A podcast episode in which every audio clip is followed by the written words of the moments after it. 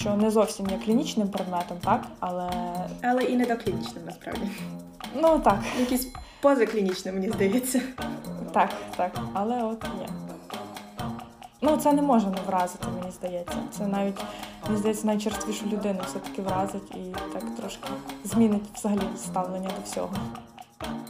Легше не стає, Так, просто ти вже звикаєш до того, що важко, і ти розумієш, що це норма. так. Привіт! Тебе вітає новий проект від платформи Ingenious – подкаст Infusion. Тут ми говоримо про медицину та медиків зі всього світу, їх життєвий та професійний досвід та обмінюємося думками, які здатні зробити медицину в Україні кращою. Всім привіт! Сьогодні у нас в гостях Черко Ольга, студентка п'ятого курсу медичного університету у Вроцлаві і редакторка Instagram Ingenious. Привіт, Оля! Привіт, Настя. Розкажи мені, будь ласка, де ти взагалі зараз? Ти в Польщі чи в Україні? Е, Я зараз знаходжуся в Польщі у місті Вроцлав. Я тут навчаюсь. Зараз якраз період сесії, і нас також вакцинують від коронавірусу, того сижу у Вроцлаві. Ого, тоді зразу два запитання. Перше, е, у вас онлайн навчання, як я розумію? Ні, у нас стаціонарне навчання. У нас є частина онлайн, це в основному якісь семінари або лекції, але ходимо на практичні заняття нормально в госпіталь. Ого, це щось зовсім нове для мене. Гаразд, і в, в чому суть цих практичних занять в госпіталі? Тобто, у вас є контакт з пацієнтами, у вас є контакт між собою як студент? Чи, чи ваші групи зменшили після цього, після того, як з'явився коронавірус? Чи ви в такій самій кількості ходите в е, лікарню? Ми ходимо в такій самій кількості в лікарні. Це е, шестиособові групи. У нас є як ніби група, вона поділена на кілька підгруп, і ця підгрупа це як ніби шестиособова така підгрупка, і в них безпосередньо проводяться заняття. Ми приходимо на заняття, підготовані, там якась певна тема, так, в залежності від того, який це предмет. От е, нас може викладач щось запитати, або ми його можемо щось запитати, що ми не зрозуміли, коли читаємо, і по можливості йдемо до пацієнта, особливо якщо він якось пов'язаний з цією темою. Якщо ні, то ми просто викладач нам просто шукає якихось дуже цікавих пацієнтів. От і ми йдемо до нього, збираємо анамнез. Іноді нам дозволяють е, фізикальне бадання провести, але е, в зв'язку з коронавірусом це зараз буває дуже рідко. Хоча зараз от почали робити вакцинацію студентів десь е, з початку січня, то я думаю, що вже з наступного семестру ну, буде як ніби це більш нормально відбуватися все. Угу. Оце саме було моє друге запитання. Е, Вам роблять вакцинацію через те, що ви студенти-медики, чи через те, що студенти, в принципі, входять в першу хвилю вакцинації в Польщі? Е, Тільки через те, що ми студенти-медики. В них перша хвиля вакцинації це працівники служби здоров'я. От і студенти теж підлягають під це. Також вони зараз щеплять е, старших людей, яким е, 80 а після них вже почнуть е, защеплювати е, людей з різними хронічними хворобами. Але це буде вже десь під кінець лютого, я так думаю. Все зрозуміло. Раз ми вже почали з навчання з самого початку, тоді, е, наскільки я знаю, ти починала навчання в Польщі первинно. Тобто стандартна історія для українця, принаймні історії, свідком яких я стаю, це люди, які починають навчатися в Україні в медичному, і потім по якихось причинах вирішують або змінити локацію свого навчання, або набратися, розширити досвід свій і поїхати кудись, можливо, за кордон на практику, е, щось нове побачити, побачити, як застосовуються якісь інші протоколи. В твоєму ж випадку ти після школи відразу вирішила поступати в Польщу. Звідки була ця ідея? Можливо, в тебе був якийсь приклад для наслідування? Так, саме так все і було. Я е, хотіла, я знала, що я хочу бути лікарем ще з 12 років, того я так вперто е, знала, що буду поступати. І так як в мене є польське коріння, я здавала екзамен на карту поляка, ще як мені було років 13. От, а з картою поляка можна е, мати безкоштовну освіту в Польщі. То я була впевнена ще там класі в восьмому, в сьомому, що я буду поступати саме на медичний, саме в Польщу. Це було дуже складно щось дізнатися, знайти якусь інформацію, того що у Польщі е, медичні вузи підпорядковуються зовсім іншим структурам. Вони підпорядковуються Міністерству здоров'я, а не безпосередньо Міністерству освіти. І через це є дуже багато як ніби різниць зі звичайним вступом і дуже тяжко е, насправді поступити в Польщу в медичний. Це, звісно, можливо, не так, що це неможливо, але це досить складний процес. Е, складно, по-перше, про це дізнатися, особливо якось в Хмельницькому. Я сама з Хмельницького там.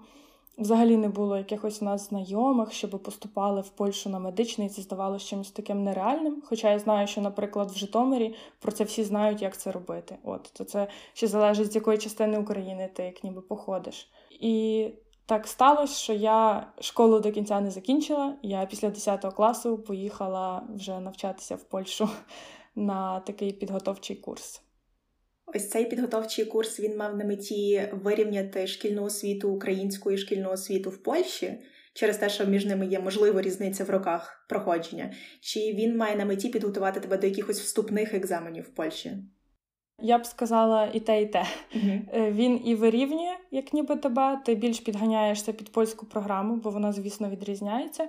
І е, паралельно він тебе готує до екзамену, який проводиться на базі цього самого підготовчого курсу. Він взагалі є тільки один на всю Польщу, знаходиться у лоді. От і ти після закінчення цього курсу, на якому ми вчили тільки чотири предмети: це була е, польська, це була фізика, хімія, біологія, все на польській мові. От, а в кінці ми просто здавали екзамен, який вважався як і кінцевий екзамен, що підтверджував, що ми пройшли.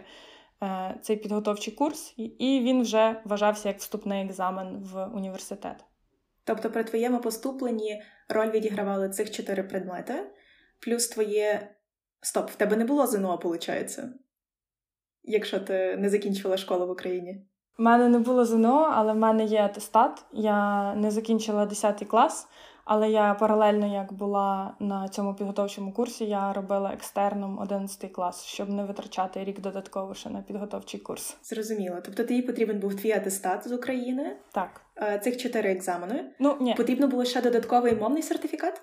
Ні, дивись, е, це один екзамен, е, в якому ти здаєш і хімію, і фізику, і біологію. Це виглядало щось по типу ЗНО, 100 питань, е, тільки тести, і там поділено було там 35 питань з хімії, 35 питань з біології і 30 з фізики.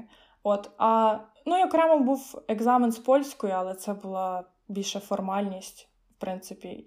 Зрозуміло. Отак от. Зрозуміла. І додатково в тебе ще був якийсь, е, не знаю, міжнародний екзамен польської, як це буває з англійською, наприклад? Ні. Чи це все входить? Ні, нічого не було. В цей один. Так, це просто ти закінчуєш цей підготовчий курс і ну, здаєш ЦЕМ, центральний екзамен медичний, який ніби вважається як вступний.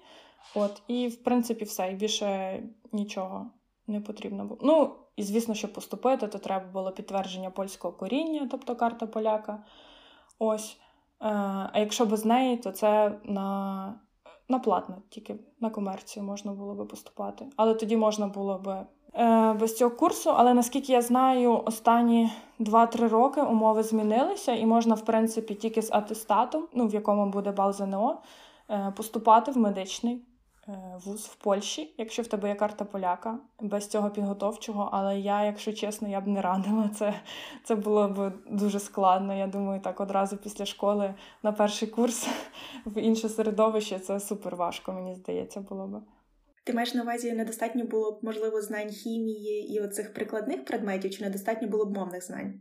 Недостатньо мовних знань більше, ніж е, прикладних предметів, вони все одно не сильно використовуються на перших курсах.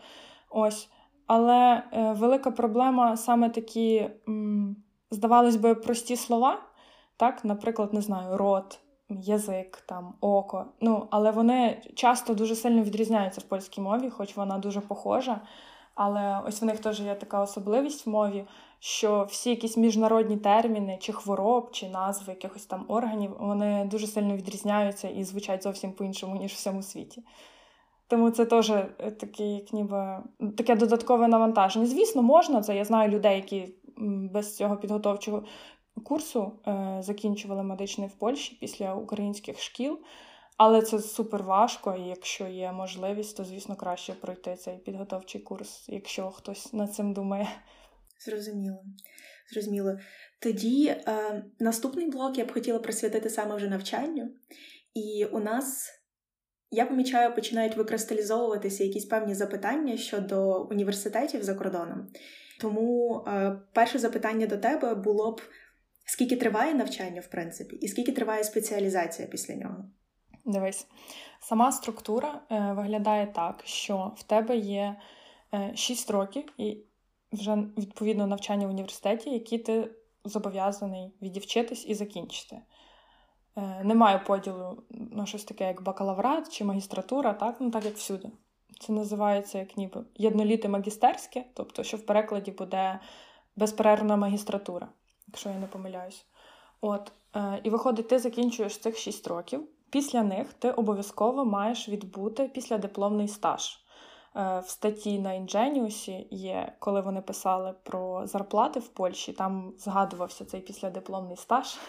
Якщо комусь цікаво, то переходьте, читайте статті на сайті. Е, Ось. Е, і ти цей післядипломний стаж триває 13 місяців. Ти, відповідно, вже отримуєш як ніби зарплатню. Це щось похоже, як в Україні інтернатура, мені здається. Але його суть заключається в тому, що ти не вибираєш собі е, спеціалізацію, так? Не вибираєш собі відділення, на якому ти хочеш пройти. А у всіх є однакові, як ніби е, відділення, декілька, які ти маєш пройти за цей час. І це можу зараз перерахувати, е, а можу просто такі основні назвати, в принципі. А можливо, по напрямам назвати все-таки? Тобто, це має бути, напевно, внутрішня медицина, хірургія, якось так? Різна кількість тижнів ще теж, як ніби на цих різних відділеннях. І це так, що 11 тижнів ти на інтернатурі, на цьому післядипломному стажі на внутрішніх хворобах. Потім ти ще 8 е, тижнів на педіатрії, і в цьому також ти ще на неонатології в цих 8 тижнях. Так? Mm-hmm. Потім ти теж на хірургії 8 тижнів, потім гінекологія 7 тижнів, психіатрія 4 тижні, анестезіологія 3 тижні, е, рятівництво 3 тижні, сімейна медицина 6 тижнів, і там по декілька днів якісь е, різні такі, як ніби додаткові курси, там 2-3 дні, щось типу з етики або з медичного права. От. І це, в принципі, так проходить. Рятівництво це невідкладна так, медицина. Так, я вибачаюсь, я просто погано знаю українські терміни також, так як я Ні, ні, зараз. Е, тоді е, моє питання до тебе було б: е, я читала, що в Польщі є таке поняття як практичний рік. Я була впевнена, що практичний рік це шостий рік навчання вашого. Тепер я розумію, що, скоріш за все, вони мали на увазі саме оцю інтернатуру.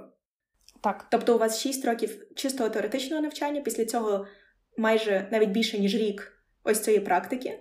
Угу. І після того ви стаєте вже інтерними самостійними лікарями, так. не знаю.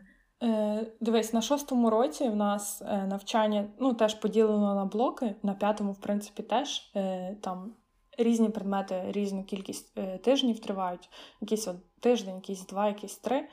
От, е, Але це більш такі все-таки якісь е, семінарки, лекції. Ти приходиш, да, в тебе є якийсь контакт з пацієнтом, тобто це теж є якась практика, є заняття в такому у нас центрі спеціальний, е, центр симуляції називається, де дуже багато різних манекенів, і ми там вчимось інтубації, ми там вчимось дефібриляції і, і так далі. От, Але це все-таки таке більш навчання, чисто як навчання в університеті, чисто заняття. А щоб вже Практичний рік, то так, я більше би сказала, що це цей післядипломний стаж. Гаразд. І після цього і ти після цього... свій диплом, свою апробацію. Так, ні, диплом ти отримуєш після шести років навчання, але ти так. з цим дипломом не маєш права ні до чого. Ти, е, А право вже безпосередньо до виконання професії ти отримуєш тільки після того, як ти е, пройдеш цей післядипломний стаж. Угу. Тобто таким повноцінним лікарем, по суті, е, який може виконувати якісь чинності, так, то ти стаєш вже після того, як ти закінчиш університет, і ще цей післядипломний стаж. Тоді вже е, ти обираєш спеціалізацію, якій ти хочеш займатися, ну, працювати всю, все подальше життя. так. Спеціалізація, в принципі, яка хочеш, е, чи там, не знаю, ангіологія, чи неврологія, чи нейрохірургія. От, Але залежить від кількості місць, як ти напишеш екзамен кінцевий і так далі. і так далі. От, А потім ця спеціалізація триває від 4 до 10 років. До 10 є Є спеціалізації, які тривають 10 років? Так. Наприклад, трансплантологія. Трансплантологія, серйозно. Так. Я вчора сама здивувалась. Я була впевнена, що 7 років найбільше, але я вчора переглядала цю інформацію, і я сама здивувалася, що 10 років. А не було десь там випадково інформації, скільки е, спеціалізується загальний хірург або вісцеральний хірург? Загальний хірург, здається, 5-7, е, якось так. Тобто трансплантологія триває довше, ніж е, вісцеральна хірургія? Так. Я не впевнена, але я думаю, що десь близько семи. Десять точно була тільки одна професія, і це була тільки трансплантологія. Чудовенько. Найменше чотири роки то це була, здається, сімейна mm-hmm. медицина, це була невідкладна допомога. І ще там декілька, але я вже не пам'ятаю. Ось, і тоді, як ти закінчиш цю спеціалізацію, ти здаєш ще один екзамен, і тільки тоді ти вже вважаєшся лікар-спеціаліст, повністю незалежний від нікого. Дуже весело. В найкращому випадку, точніше, в найгіршому випадку 17 років навчання, і ти готовий лікар. Так, і це ще ну, поляки набагато пізніше закінчують школу, ніж ми. Вони, в принципі, після школи десь в 19 років виходять. А є в них така практика брати паузу після школи, подумати, куди вони хочуть поступати? Я такого не зустрічала, але дуже багато людей поступають вже пізніше, того що е, хтось не здав матура. Матура це як наше ЗНО. Mm-hmm. так? Він не вступив на медичний. Тут дуже тяжко попасти з цією матурою на медичний. Це вважається, якщо ти вступив на медичний, це ти, типу, супер престижно, супер класно. І якщо ти там з кимось знайомишся. Е, Ну, на вулиці, так, або просто десь знайомишся, і ти кажеш, що ти навчаєшся на медичному, то це завжди вау, типу, клас, це ж так тяжко. От, але щоб не було так добре, як е, лікарі вони так не люблять, як студентів медицини, суспільство саме. Так, тому я не знаю, з чим це пов'язано. Це дивно, я досі не можу цього зрозуміти, але як є. І вони поступають, виходить на рік пізніше, а деякі буває закінчують е, вже бакалавр, якийсь одний. Наприклад, зі мною в групі навчається дівчина, яка закінчила політехніку. Е, якісь біотехнології, здається, три роки вона відівчилась, і після того вона ще поступила ще на медичний навчатися далі. От. Так що різні бувають ситуації насправді. Це так. Гаразд, наступна особливість твого навчання це те, що у вас немає поділу на преклінічну і клінічні стадії навчання. Е, Так, це правда, немає такого поділу. Тобто, у вас від першого чи від другого курсу клінічні предмети перемішуються з преклінічними. Ну, я б не сказала, що вони дуже перемішуються. Це більше виглядає так, що на перший і другий курс більш базові предмети, так? Mm-hmm. Але може трапитись один-два предмети на першому другому курсі, які будуть такими стрікти клінічними. От, наприклад, в нас на другому курсі була е, челюсно-лицьова хірургія, так? Так. Ось, ну що в принципі вважається таким суто клінічним предметом, але вона у нас була на другому курсі. Е, На третьому курсі вже помітно, що йде такий спад, як ніби е, до клінічних предметів, таких чисто базових, якась там патоморфологія, мікробіологія, імунологія і так далі. І вже починається на третьому курсі пропедевтика. У нас вже на третьому курсі була пропедевтика як внутрішніх хвороб, так і окремо пропедевтика педіатрії. От, а з четвертого курсу то вже йдуть по суті чисто клінічні предмети. Тобто стрікто такого поділу немає, але це все одно відчутно, чи ти навчаєшся mm на перших курсах, чи вже на останніх. А є якась така практика, що ви можете вибирати, коли які предмети проходите? Чи у вас все прописано на якому курсі, який список предметів у вас? Так, да, у нас все чітко є постанова, і ми їй ну, слідуємо, як є певна кількість груп, і є просто план занять, що та група там в першого тижня навчання та група, наприклад, має неврологію, а інша має окулістику, а третя там хірургію, наприклад. так? От, Але ми не вирішуємо ні, коли які предмети. Максимум, що ми можемо, це домовитись вже безпосередньо зі своїм викладачем, перенести заняття, або, наприклад, не знаю, екзамен якийсь, або ага або якийсь залік суперсерйозний, ми можемо домовитись просто його перенести на якийсь інший день і відпрацювати.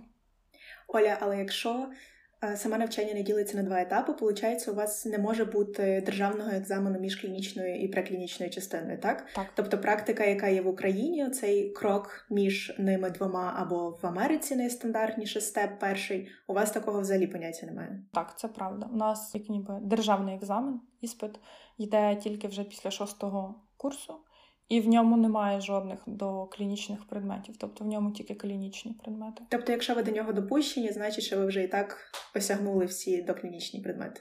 Так, е, ну не те, що там немає доклінічних, там є, наприклад, медичне право, що не зовсім є клінічним предметом, так, але. Але і не доклінічним насправді. Ну так. Якісь позаклінічне, мені здається. Так, так, але от є. Зрозуміло. А були у вас якісь предмети, які взагалі не оцінювалися балами? Тобто, чому я це запитую? Тому що у цих стандартних системах е, преклінічні, доклінічно-клінічних ем, часом в деяких країнах буває таке, що доклінічні предмети не оцінюються балами взагалі. Вони оцінюються тільки поняттям здав або не здав. І тільки в клініці з'являється вперше нормальна, точніше не нормальна, а стандартна система оцінювання з якимись балами. Чи були у вас предмети, які не оцінювалися в ранзі від одного до якогось там балу, що є стандартом в Польщі?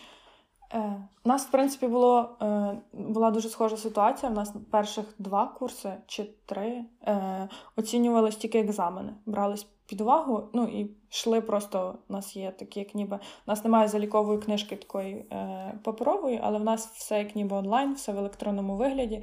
І там були, в принципі, оцінки тільки з предметів, е, які закінчувались екзаменом. А всі інші були просто. Так як ти говориш, або здав, або не здав.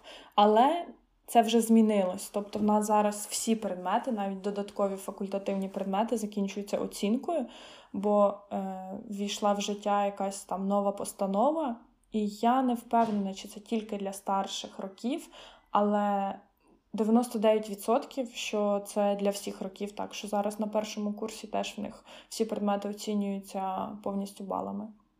Зрозуміло.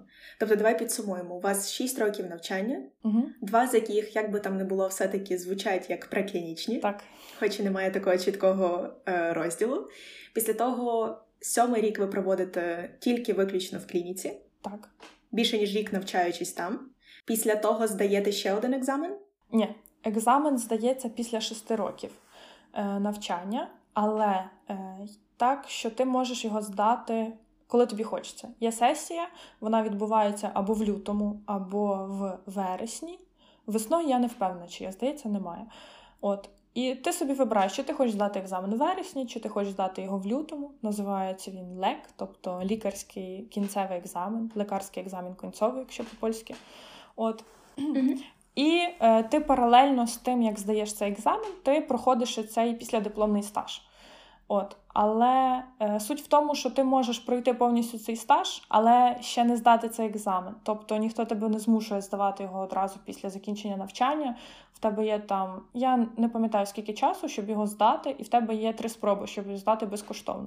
Якщо хочеш здавати далі, якщо там в тебе з трьох спроб не вийшло, то це буде хіба якщо ти заплатиш. Ну, офіційно заплатиш через касу, це не йде мова про взят. От mm-hmm. і можеш бути, ну можеш як ніби здавати вже там четвертий, п'ятий, шостий раз. От, і навіть якщо ти закінчиш цей післядипломний стаж, отримаєш диплом, але в тебе не буде, е, що ти здав цей екзамен, то ти все одно не будеш мати права виконувати професію. Зрозуміло. Зрозуміло. Тобто закінчуєш цих сім років, здаєш цей державний екзамен після шостого курсу або після, після цього всьому. того часу, який тобі потрібен, щоб до нього підготуватись, і тоді починається справжня інтернатура, яка триває.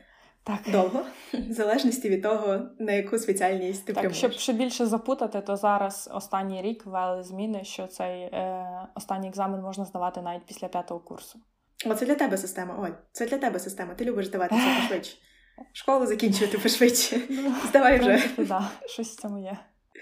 Зрозуміло. Е, тоді давай поговоримо ще про практику, яка у вас під час навчання. Припустимо, на третьому курсі ти поставила собі за ціль стати гематологом. Угу. Чи є в тебе можливість як студента, який тільки що вийшов з преклінічної стадії, так би мовити, що не зовсім розуміє, як працювати з пацієнтами, піти в клініку і виконувати якусь мінімальну практику, тобто наблизитися до своєї спеціальності майбутньої, яку би ти хотів виконувати? Чи дозволено студентам взагалі перебувати в клініці, практикуватися, якщо це поза межами предметів? Під час пандемії ні, повністю ні. Е, але раніше так була така можливість навіть на першому курсі. Е, це ти ходиш на такі е, наукові кружки. Mm-hmm. От. І ти просто ходиш, там часто читаються якісь лекції, якісь презентації цікаві. Ти сам можеш підготувати якусь цікаву презентацію, так, знайшов якусь цікаву статтю на тему, яка тебе цікавить. От ти приходиш, представляєш, там є ну, залежить вже від того, який предмет і як ним зацікавлені, там від 10 до 40 людей, які тебе сидять, слухають, їм також це цікаво, так. І ти е, маєш можливість записатись на чергування і ходити на чергування. І на чергуваннях ти як ніби підпорядковуєшся лікарю, а можеш просто сам ходити по шпиталю. От е, я так ходила на чергування з неврології ще з однією знайомою, і ми просто ходили. Ми як ніби робили фізикальний огляд пацієнта, потім брали його історію хвороби, переглядали, дивилися, чи ми думали в правильному напрямку чи ні. А потім вже йшли як ніби до лікарки, яка з нами була. Е, от, І тоді вже з нею обговорювали цей випадок. Це насправді дуже класно і прикольно, тільки що якщо є якась спеціальність, якою дуже багато людей зацікавлені, то все-таки тяжко потрапити на це чергування. Бо там е, вони роблять записи через Excel, і це в певний час, і тобі треба встигнути там. От. Але взагалі така практика досить поширена, і зараз під час пандемії то ні вже. Але раніше ти, навіть будучи студентом першого курсу, спокійно міг ходити по шпиталю і, в принципі, мати контакт з пацієнтом, і ніхто тебе звідти би не вигнав. Угу. Слухай, ну система та є своїми мінусами через те, що ти не завжди можеш одержати місце. Але з іншої сторони, це ж прекрасно, коли в тебе є ментор, який тебе там чекає, і готовий тобі пояснити будь-що. Так. Незрозуміло. Але ментор не завжди готовий тобі пояснити. Тобто, теоретично він може бути до тебе прив'язаний, а фактично він може бути зайнятий своїми справами і йому просто не буде до тебе діла. Тобто, це теж залежить на кого ти натрапиш. Дуже багато змінних. Звичайно, людський фактор ніхто не відміняв. Дивися, зараз ти вже, виходить, на п'ятому курсі. Закінчуєш його вже майже. Ну, всередині. Більше половину пройшла. Так, так.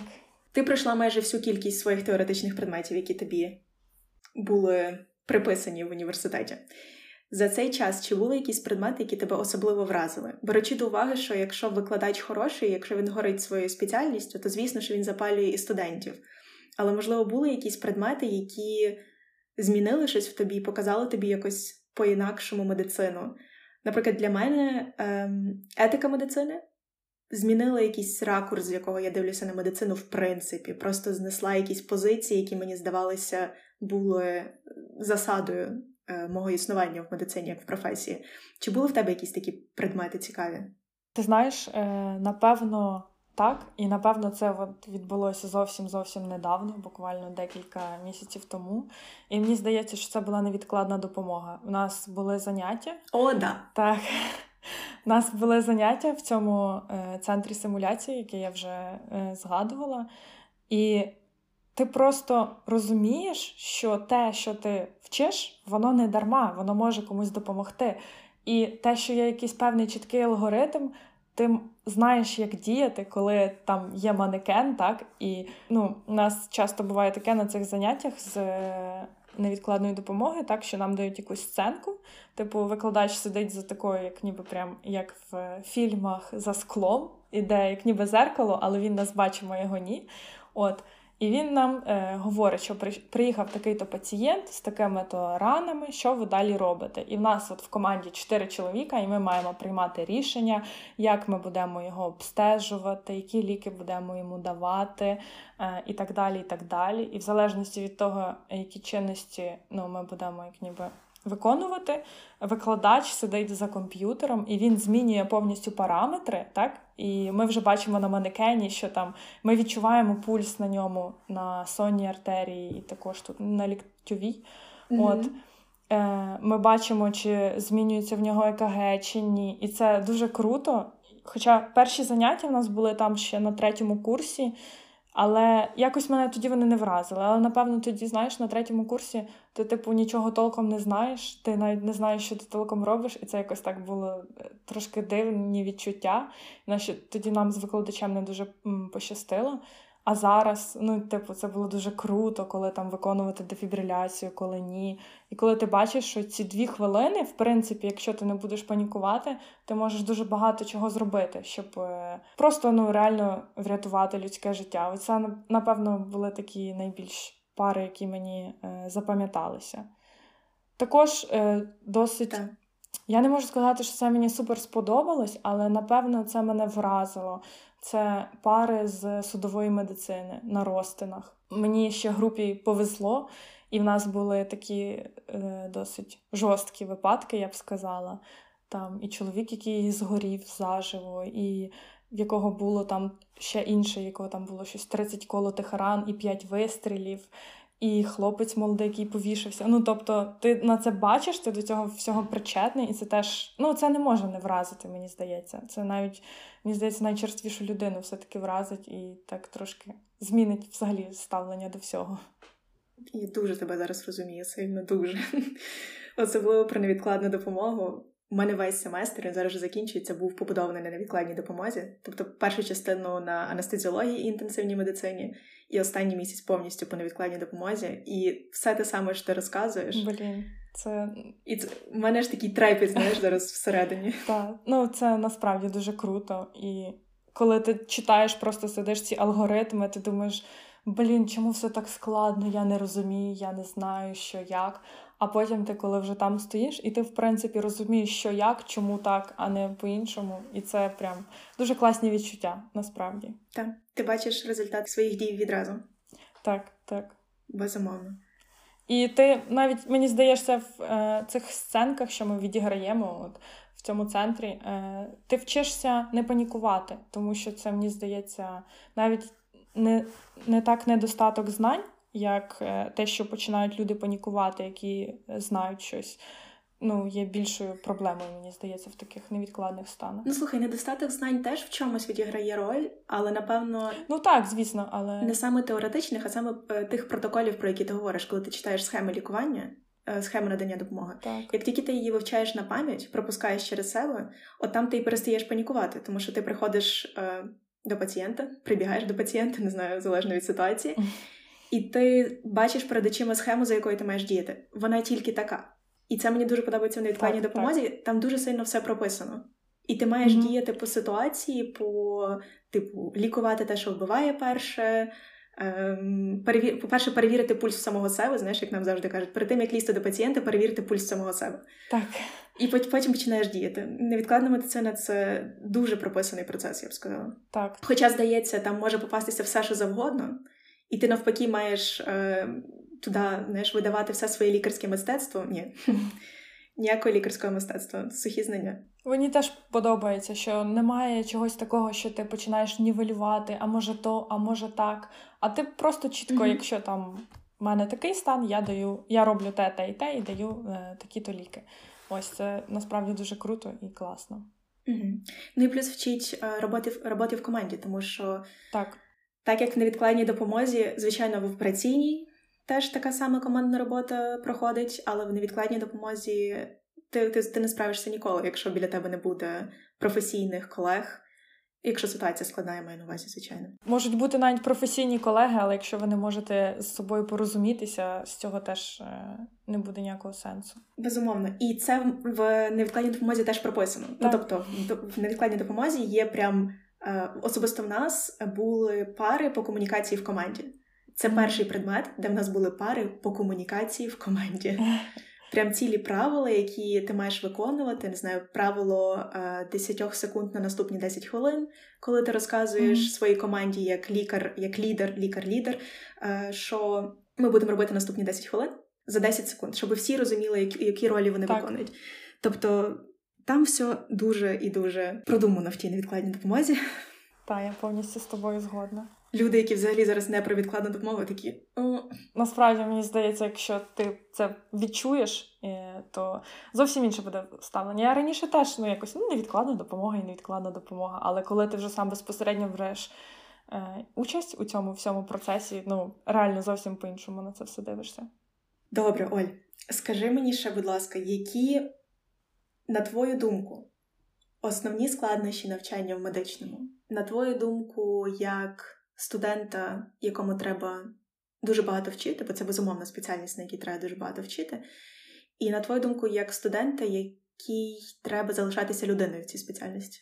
Перше, це психологічно не вигоріти. Це дуже важко, особливо на перших курсах, коли в тебе тонни просто матеріалу, особливо якщо ти студент-іноземець, і ти це теж додає насправді складнощів.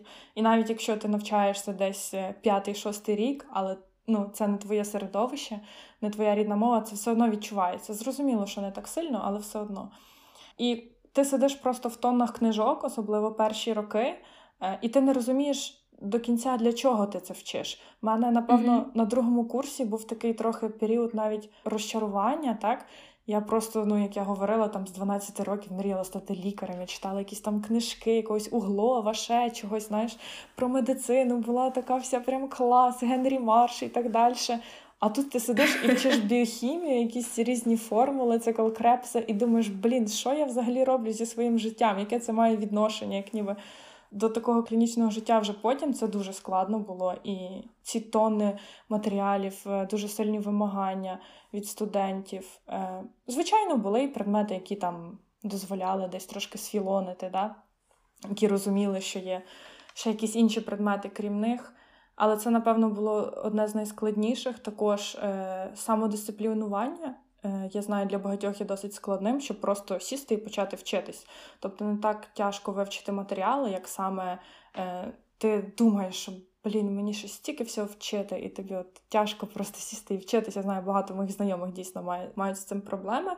А так, в принципі, не знаю, мені здається, а секрет до цього всього це треба просто любити, і щоб тобі це подобалось якщо на доклінічних роках так перші роки це тяжко, але коли ти вже ну коли ти вже вивчаєш клінічну медицину, ти все одно більше як ніби доторкаєшся до пацієнта, більше розумієш, для чого так, а не інакше. Розумієш, для чого все-таки були ж ті знання потрібні е, з перших років, так. Патофізіології mm-hmm. і так далі. От, е, І тоді вже набагато легше вчитись, навіть якщо кількість матеріалу не сильно змінюється, але тоді вже так відчутно легше. От саме те, ти спочатку сказала, що на початку було важко, на початку навчання багато матеріалу, і зараз ти кажеш, хоча так. кількість матеріалу не змінюється. І от це те, що те відчуття, яке в мене теж є. Легше не стає, так. просто ти вже звикаєш до того, що важко, і ти розумієш, що це норма. Так. Але головне, теж мені здається, щоб залишатись людиною, це не забувати, що ти людина, не забувати ходити десь гуляти, е, зустрічатися з друзями, так, кудись їздити. Тому що ну, ти теж, сидячи за книжками 24 на 7, ти набагато більше не вивчиш, ніж якщо ти там раз в тиждень. Ану, ану, Оля, ти розказуєш зараз про ілюзорну річ, про життя попри навчання медичного, ну, ану е... детальніше. Як воно виглядає? Чесно, в мене таке стало можливе тільки на четвертому курсі, щоб це не було так аж супер радужно. Але ну, все одно треба не забувати про це і старатися, хоча б раз на якийсь час відволікатися. Зрозуміло, що не кожен день ходити гуляти, так? Але ну, це все одно необхідно необхідно мати якісь інші інтереси, крім медицини. Тому що наскільки сильно ти б не горів медициною, я вважаю, що нею можна перегоріти, ну як будь-чим. Тому треба треба мати якісь інші інтереси. Не знаю. У мене є знайомі, які там сидять, в'яжуть, наприклад, так, або читають якісь книжки, або ходять по музеям. І це тобі не займе якось супер багато часу, і це тебе сильно не відволіче від навчання, але. Ти просто зміниш свою діяльність, і потім ти за цю годину вивчиш набагато більше, ніж вивчив би, якби ти не пішов, не прогулявся чи там не змінив свою діяльність. От. Так, безумовно. Це якісь такі базові речі, про які Чесно, навіть вже коли дуже багато років провчив медицину, забуваєш, що деколи ти продуктивніший після того, як відпочинеш, так. а не будеш себе заставляти і дивитися в стелю, тому що все рівно нічого не можеш з себе видавити. Треба навчитись себе не звинувачувати, якщо ти відпочиваєш, коли цей відпочинок безумовно дійсно потрібен, не тоді, коли тобі треба вчитись, а ти нічого не лежиш, не робиш, тільки лежиш на дивані, так? Але коли ти відчуваєш. Або записуєш подкаст. Ну так. Я вже здала екзамен, в принципі, перший, то можна і записати. Ось. Ну, я думаю, що про це варто не забувати, тому що багато людей про це насправді забуває. Вчитись потрібно, безумовно, багато треба вчитись, але потрібно не тільки вчитись. От Потрібно пам'ятати, що є якісь е, інші речі, якими теж цікаво і класно займатися в цьому житті. Угу. Ми з тобою зачепили, що дуже важливу тему. Принаймні, мені здається, вона досить важливою, досить такою насущною. Е, Ти сказала, що по початках ти їй було важко як іноземцю. І я можу собі уявити, що культуральні відмінності поляків від українців е, не настільки великі, угу. як наприклад, я не знаю, австралійців, можливо, знаєш, або американців, тобто або не знаю, японців, люди, які живуть на зовсім іншій частині землі. Але тим не менш, ми відрізняємося. Я впевнена, що чимось ми те відрізняємося. Чи ти помітила це після переїзду? Які особливості життя в тій країні, в якій ти живеш, і як ти поборолася з, за своє місце під сонцем, якщо можна так сказати, а в принципі просто поборола цей період, який 100% був важкий. Е, безумовно, ми різні, і так в нас е, більш схожий менталітет, е, але різниця все одно дуже сильно відчувається. Відчувається різниця навіть в банальних речах, навіть в гуморі. От серйозно, так здавалось би, гумор він всюди більш-менш однаковий. Всі ми дивимося якісь там стендапи американські чи там британські. От, але все одно це дуже сильно відчувається. Деколи буває таке, що і це я знаю, що не тільки з моєї сторони, я розмовляла теж з іншими іноземцями, які тут навчаються. Це всі на собі відчувають, що ось буває, що поляки пожартують. І всі сміються, реально, от вся компанія стоїть, сміється, а ти стоїш, і ти, типу, взагалі не розумієш, а чого вони сміються, в принципі. Е, І, в принципі, тема, яка е, не не на політику, так, чи ще щось там, а тема, яку ти знаєш, але ти не розумієш, в чому сенс цього жарту. Але буває, що ти пожартуєш, а вони з твого жарту вони сміються, але ти реально знаєш, що це типа смішний жарт, тому що ти там з якимись теж знайомими про це говорив і так далі, і було смішно. От це сильно дуже відчувається. Відчувається теж різниця в тому, як вони е, ходять в гості. Ходять в гості або разом е, п'ють, так скажемо. У нас, якщо от е, збира... Ну, я знаю, що це трошки смішно, але це це ну, все одно цікава різниця, як на мене. Нас Це дає... якісь побутові речі, звичайно. Так. Е, В нас, от так, якщо збираються, збирається якась компанія, там 4-5 людей, то зазвичай хтось готує вечерю. Так, зазвичай господарі е, господарі готують вечерю. А тут вони можуть, в принципі, е, взяти там. Окей, якщо це там просто пиво, то там пиво і чіпси це окей. Але в них от буває таке, особливо це в гуртожитку, коли я жила, це було дуже помітно то просто беруть бутилку горілки, бутилку апельсинового соку і максимум якісь солом'яні палочки. Все. І отак вони п'ють. Знаєш, ну це типу для мене було дуже дивно. Реально. Я так, ну окей. Ну, Типу, реально, це це така, вроді, казалось би, мелоч, але це все одно дуже сильно помічається. Але в принципі, ну, не знаю, ну ми різні, дійсно різні. І це тяжко пояснити. Це та, і можливо, якщо слухачам здасться навіть смішна історія про жарти, вона і смішна, і болюча насправді в той самий момент. Тому що це якісь такі нюансики, які заставляють тебе згадувати, що ти взагалі-то не те, щоб не вдома, так. але ти чимось чужий в цьому суспільстві. І це насправді досить важко, якщо є такий збір нюансиків, угу. і під кінець дня ти розумієш, там не приписався, там не приписався. Тому я можу собі уявити, що було досить складно в цей перший період. Так. Але, в принципі, мені дуже пощастило, того, що в мене була досить приємна мила група, і навіть коли я щось не розуміла, mm-hmm. були дійсно люди, які мені дуже багато допомагали, щось там пояснювали. Звісно, це не було щодня, але там ну, декілька разів е, за рік таке було, і це мені дійсно дуже помогло. так? Ти не будеш з ними дружити, тобто, але те, що тобі можуть допомогти е, в таких якихось банальних простих речах, то це правда зовсім змінюючи тему. Е, хотілося б наприкінець поговорити про актуальну ситуацію в Польщі. 22 жовтня, як я знаю, ваш парламент підписав або вирішив первинно заборонити аборти навіть за медичними показаннями. Так е, наскільки б тонким і неточним було це формулювання за медичними показаннями, тому що це як з якої сторони подивитись. Розкажи, будь ласка, детальніше про цю ситуацію. Мене б в ній цікавило законодавство до цього, тобто що дозволено було в країні до е, цього рішення парламенту, після того, е, як реагувала медична спільнота на те, що сталося, чи якось е, висловлювалися лікарі, можливо, у вас в університеті? Ем, які погляди щодо цього взагалі сповідуються, і ви бачили це на парах з акушерства і гінекології? Можливо, знову ж таки. Mm-hmm. І останнє, що відбувається зараз? Тому що, як ми знаємо, люди далі на вулицях, і від першого протесту пройшло вже більше ніж три місяці. Ситуація наростає чи ситуація скоріш спадає? Напевно, давай почнемо. Е, я дуже багато питань поставила, вибач. Я я все запам'ятала, я будемо йти зараз по порядку.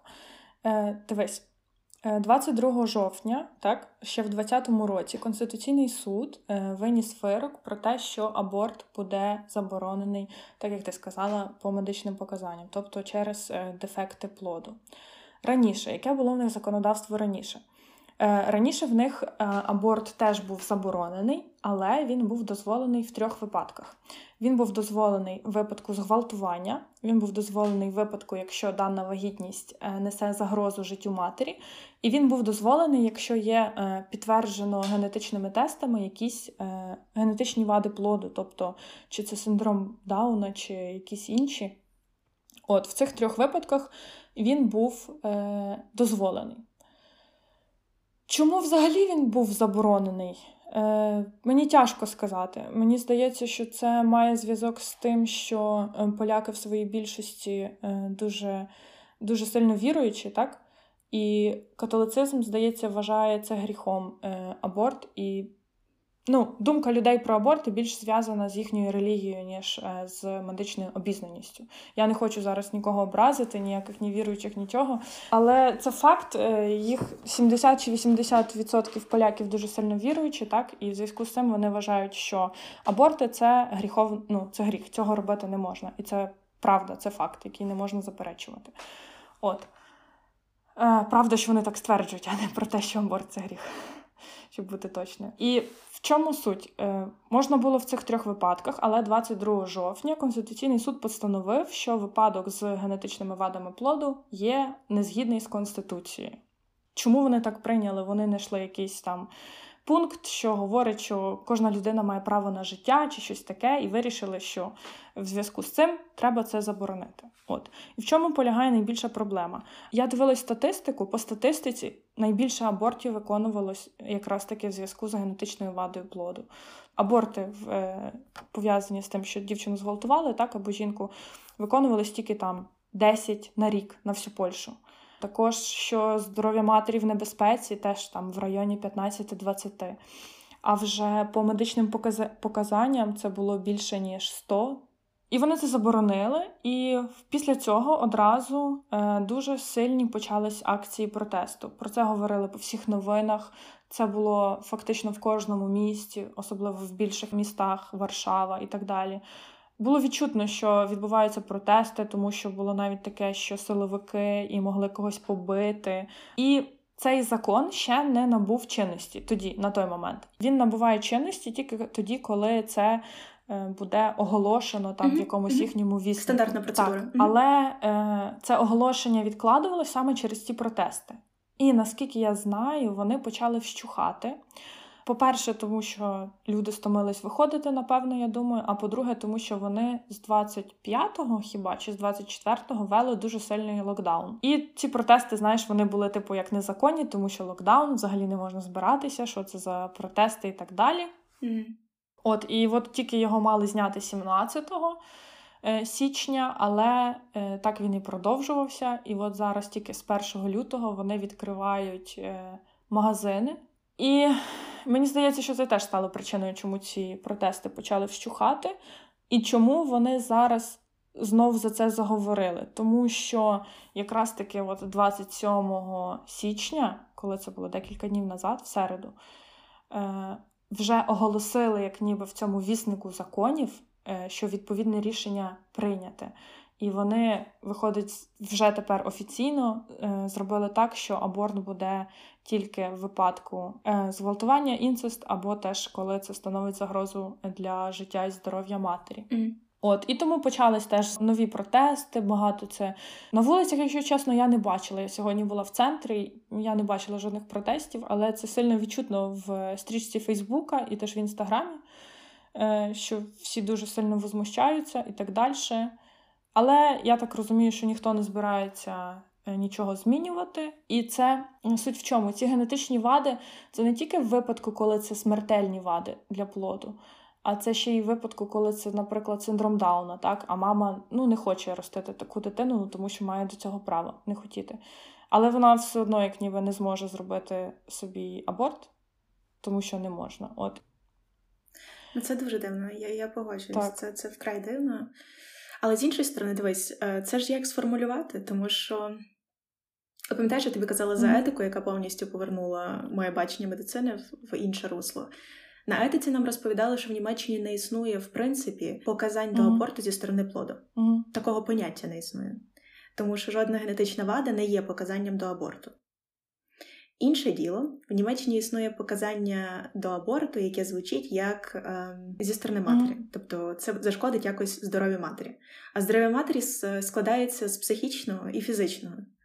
І здоров'я матері буде пошкоджене, якщо вона буде виховувати yeah. Ну. небажану дитину. А тут такого немає. Здорова дитина, хвора дитина. Якщо вона небажана, то це 100% призведе до нещасливої дитини, до нещасливого життя дитини і матері. Тому бачиш, з іншої так. сторони формулювання можна було обійти цей закон, якщо чесно. Так, але ну вони е, наскільки я знаю, вони взагалі не беруть до уваги як психічне здоров'я, хоча теж є життя і здоров'я матері. От, але мені здається, для психічного здоров'я взагалі батьків, не тільки матері, дуже важко е, виносити 9 місяців дитину і знати, що вона народиться і там проживе максимум тиждень, так? Ну, типу. Ще синдром Дауна вона буде жити там до багато років зараз вже останнім часом. І діти Ні, це це максимально соціалізовані так, е. люди, в яких немає ніяких причин не народжуватися. Сам само собою, звичайно, це зовсім не та хвороба, але справді є хвороби зовсім не пов'язані з життям. Угу. Коли це летальні хвороби, і типу ти знаєш, що дитина народиться, вона зразу піде на інтубацію і чи там в інкубатор і так далі, і проживе максимум тиждень і все одно це виношувати. І ну, це дуже важко, і я з цим супер е, не погоджуюсь, але що, що, як це може повпливати? От і через це, е, через те, що в них заборонили, зараз е, дуже набирає популярності. Канікули для аборту, щось таке. Що коли е, дівчата спеціально їдуть за кордон, і вони їдуть або mm. в Чехію, або в Україну, щоб зробити собі аборт. Або теж е, зросте кількість нелегальних абортів, що, звісно, звичайно буде не дуже добре ні для кого. Звичайно, давай напевно ще раз е, підмітимо, що е, ми ні в якому разі не говоримо, що є якісь стани дитини, які е, змушують або є причиною позбавлятися від цієї дитини, тому що навіть хвороби, які не пов'язані з життям, якщо матір хоче, якщо сім'я готова до цього і вони вважають це за потрібне, ця дитина має народитися. Так. Це тільки про те, що що в кожного має бути право якось вирішувати, що робити в своєму житті. Ще вибачте, переб'ю, але сьогодні прочитала новину, щоб теж е, так сильно е, слухачів не, не обманювати. Президент їхній Андрій Дуда е, сьогодні сказав, чи сьогодні, чи вчора, що він внесе пропозиції до Сейму, тобто їхнього парламенту, що будуть передбачати, що аборти будуть е, дозволені в якраз таки випадку цих летальних дефектів плоду, про що ми тільки що говорили, mm-hmm. а а не у випадку в діагностиці синдрому Дауна. От, але це лише він сказав, що внесе пропозицію до Сейму. Чи він внесе цю пропозицію, чи ця пропозиція буде прийнята, і чи приймуть такий закон, це все невідомо ще. Ну, це дуже складна тема, чесно. Так. Тому що з іншої сторони, коли аборти дозволені, хто е, захищає тоді дитину від того, щоб бути вбитою? Теж питання, етичне питання. Е, відколи ми вважаємо, що ця дитина є людиною, е, право на життя е, якої держава повинна захищати? Теж запитання. Так, але ще теж запитання, коли це все почалось. Я читала різні статті, і я наткнулася, що американці робили якесь дослідження, що дозвіл на аборти знизив рівень криміналу, того що не Звичайно. не почали народжуватись небажані діти. Звісно, що їх не віддавали в притулок і так далі. Ну а це все пов'язано. От того тут м, як з якої сторони подивитись? Тут є аргументи за і є аргументи проти. Тут, типу, дуже тяжко щось сказати на цей. Я думаю, чому в світі ніяк не можуть вирішити з цими абортами, якраз через те, що це дуже неоднозначно. Так. Якраз через те, що в кожній країні є свої культуральні особливості, від яких ви не можете відмовитися, як би ви не хотіли. Ем, церква, не церква, культура, не культура, менталітет, не менталітет, але є дуже багато нюансів, і не можна сказати прям чітко, що і як має робити ця країна в цьому окремому випадку. Так. Якась така темна нота, на якій ми закінчуємо цей подкаст, Оль. Так. Але в будь-якому випадку час пролетів дуже швидко. Дуже цікаво було. Я тобі страшно дякую за, за розмову. Я теж дякую, було дуже приємно. І я хочу побажати, якщо нас слухають слухачі, які ще не навчаються в медичному і думають вступати чи ні, і говорять, що ми тут говоримо, ой, це так складно, дуже складно. Якщо ви знаєте, що це ваше, і якщо ви не бачите себе ні в чому іншому, ідіть і пробуйте, і нічого не бійтеся. Щоб в житті все було класно, то не буває легко. Треба пройти через складнощі. Це правда. Я тобі бажаю хорошого вечора. І ще раз дуже дякую тобі за цю прекрасну розмову. Дякую, взаємно. Ми дякуємо вам за те, що ви провели цей час з нами. Як і будь-який інший проект платформи Ingenious, ми потребуємо вашої підтримки та зворотнього зв'язку. Тому поділіться цим подкастом зі своїми друзями, залиште нам коментар і розкажіть, про що б вам було цікаво почути у нових випусках. До зустрічі!